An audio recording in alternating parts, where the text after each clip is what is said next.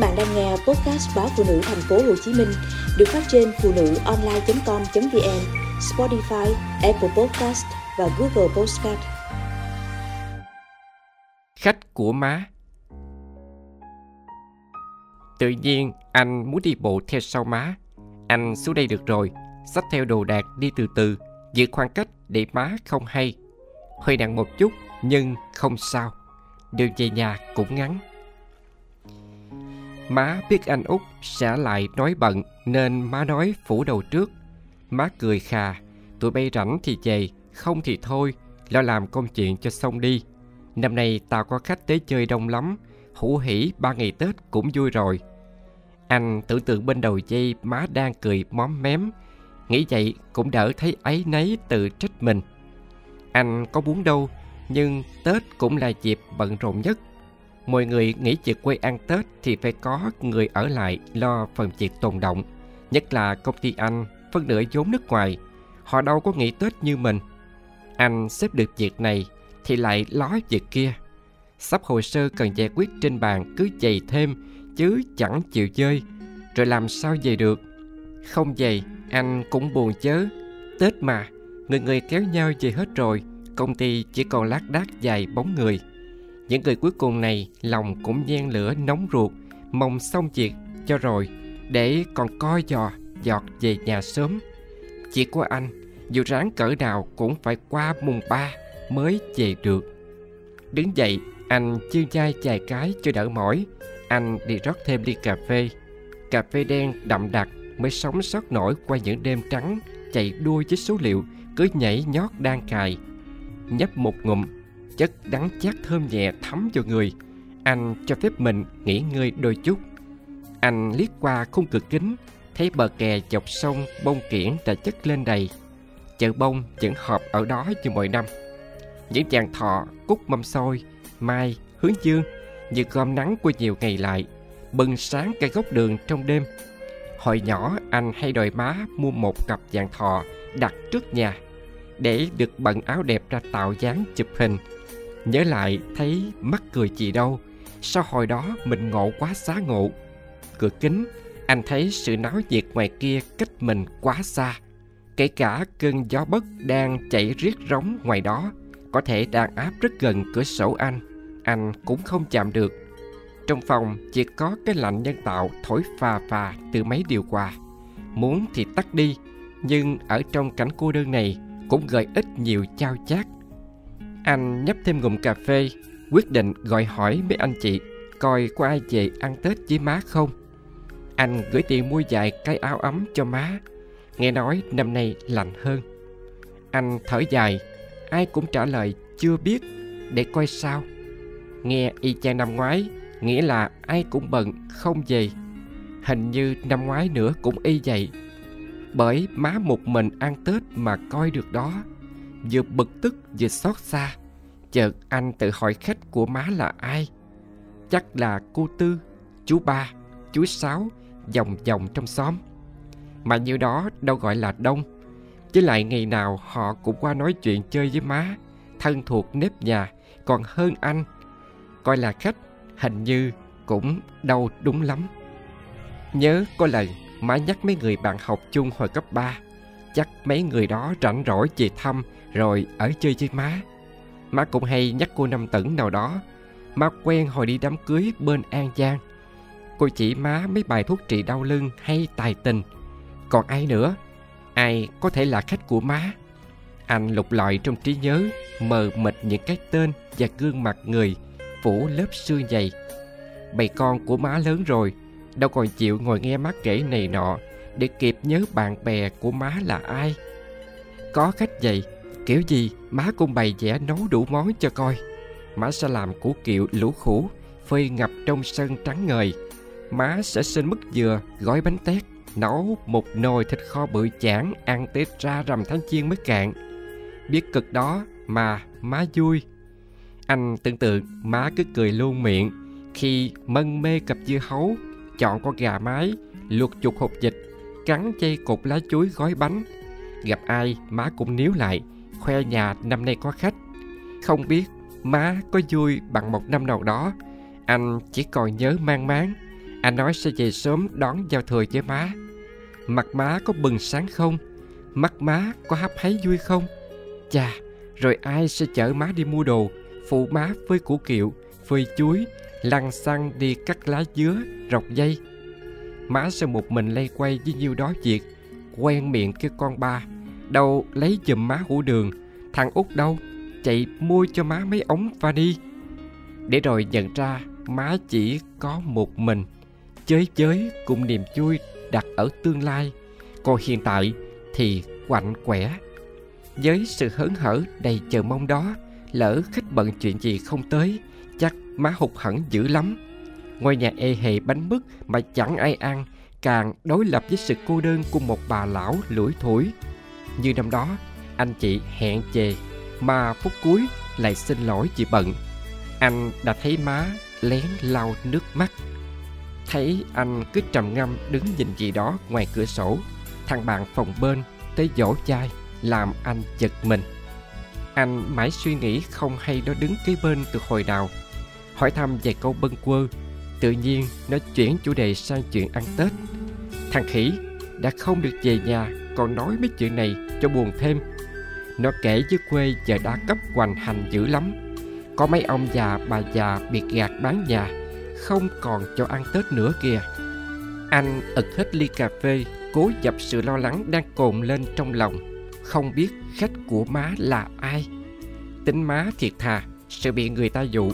Có khi những người khách của má là cả một nhóm đa cấp. Dám lắm. Má, nói đông mà. Anh cắn môi suy tính. Có cách nào thu xếp để về nhà với má không?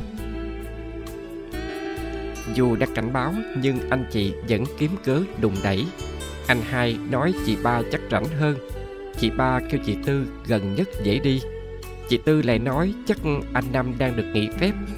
Đổ trách nhiệm không được. Họ chuyển qua trách anh.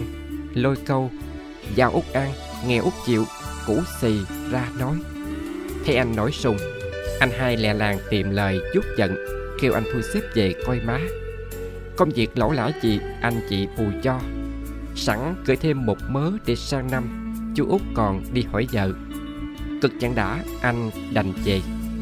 Sớm mấy chắc cũng chưa kịp đón giao thừa với má. Không sớm hơn được, Anh nhờ người đi mua áo ấm, bánh kẹo sẵn. Thấy có thời gian anh sẽ tự tay lựa mua đồ cho má. Anh không cho má hay, Định sẽ làm má bất ngờ. Vì đột xuất cũng có cái bất tiện, Nhà không lớn lắm Lỡ khách của má đông quá, Anh biết ngủ chỗ nào. Thôi kệ, Chắc có nhà nghỉ gần đó, Dù gì cũng sát thị trấn mà. Chủ yếu chỉ cần má vui là được. Chiếc xe chở anh với lũ khủ đồ đạc Đi thẳng về quê, Quẹo qua ngã ba. Có cây keo đã chết khô từ bao giờ? Đi thêm vài cây số nữa, Quẹo lần hai là tới nhà. Giữa đường, Anh thấy má khề này bưng một bao chừng nặng lắm, Bước ra từ tiệm tạp hóa của dì ba. Chắc má mua thêm gạo nếp Để dành Tết nấu xôi chè đại khách.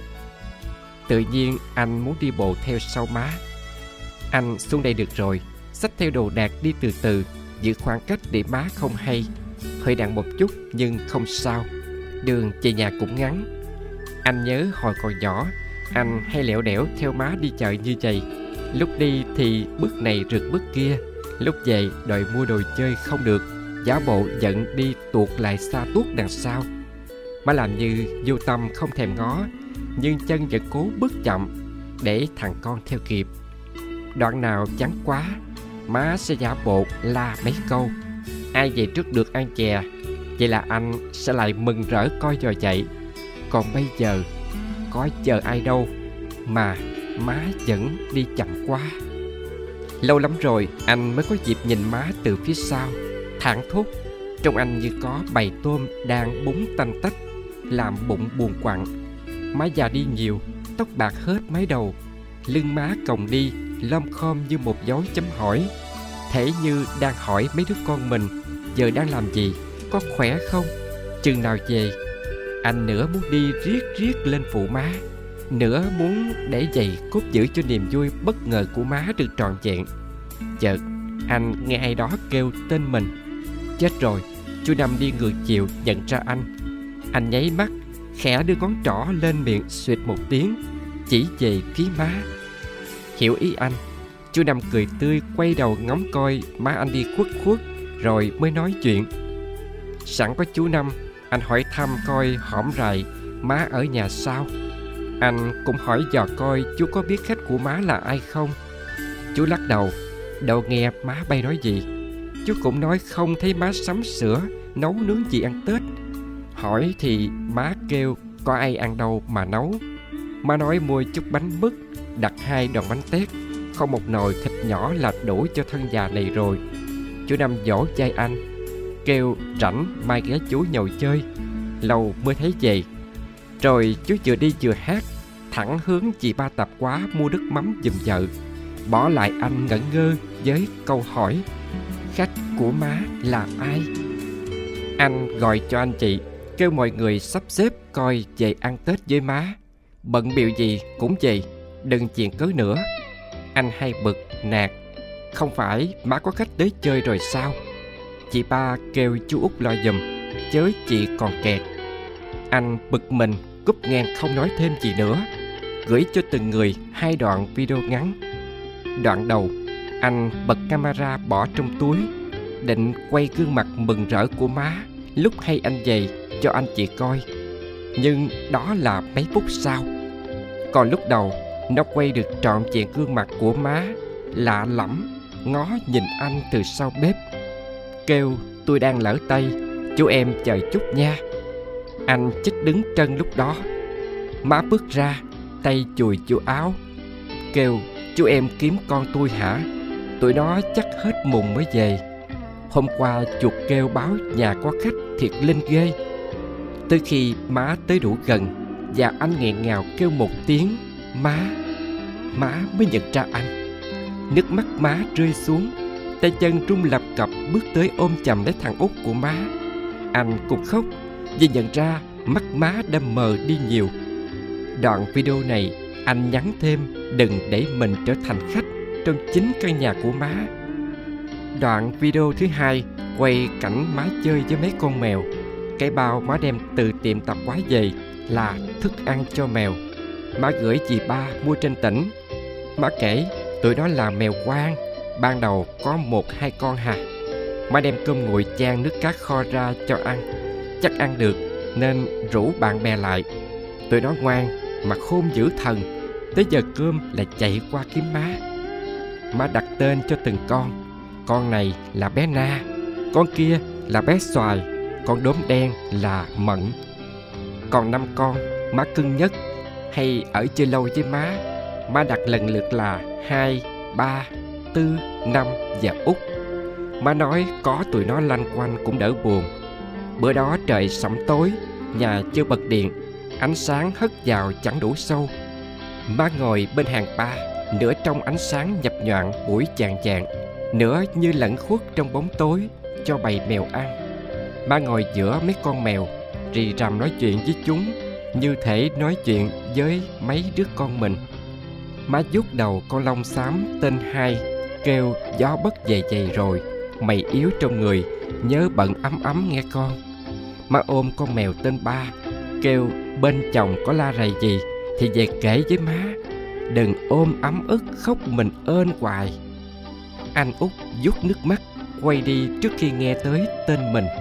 Hình như cô đơn khiến má gửi gắm cả tâm tư nơi nhờ những con mèo quang đoạn video này anh nhắn thêm. Khách của má đó. Lát sau, cả bốn anh chị đều nhắn trả lời, sẽ bắt xe về liền. Phải vậy chứ, tết là dịp sum dày mà. Nhưng anh út quyết định không nói với má. Anh giữ bí mật này cho má tròn chẹn bất ngờ lần nữa. Lòng anh chấp chới vui, như bầu trời ngập cánh én, nắng ấm và mai vàng. Khi tưởng tượng má ôm từng đứa con vào lòng, miệng cười móm mém.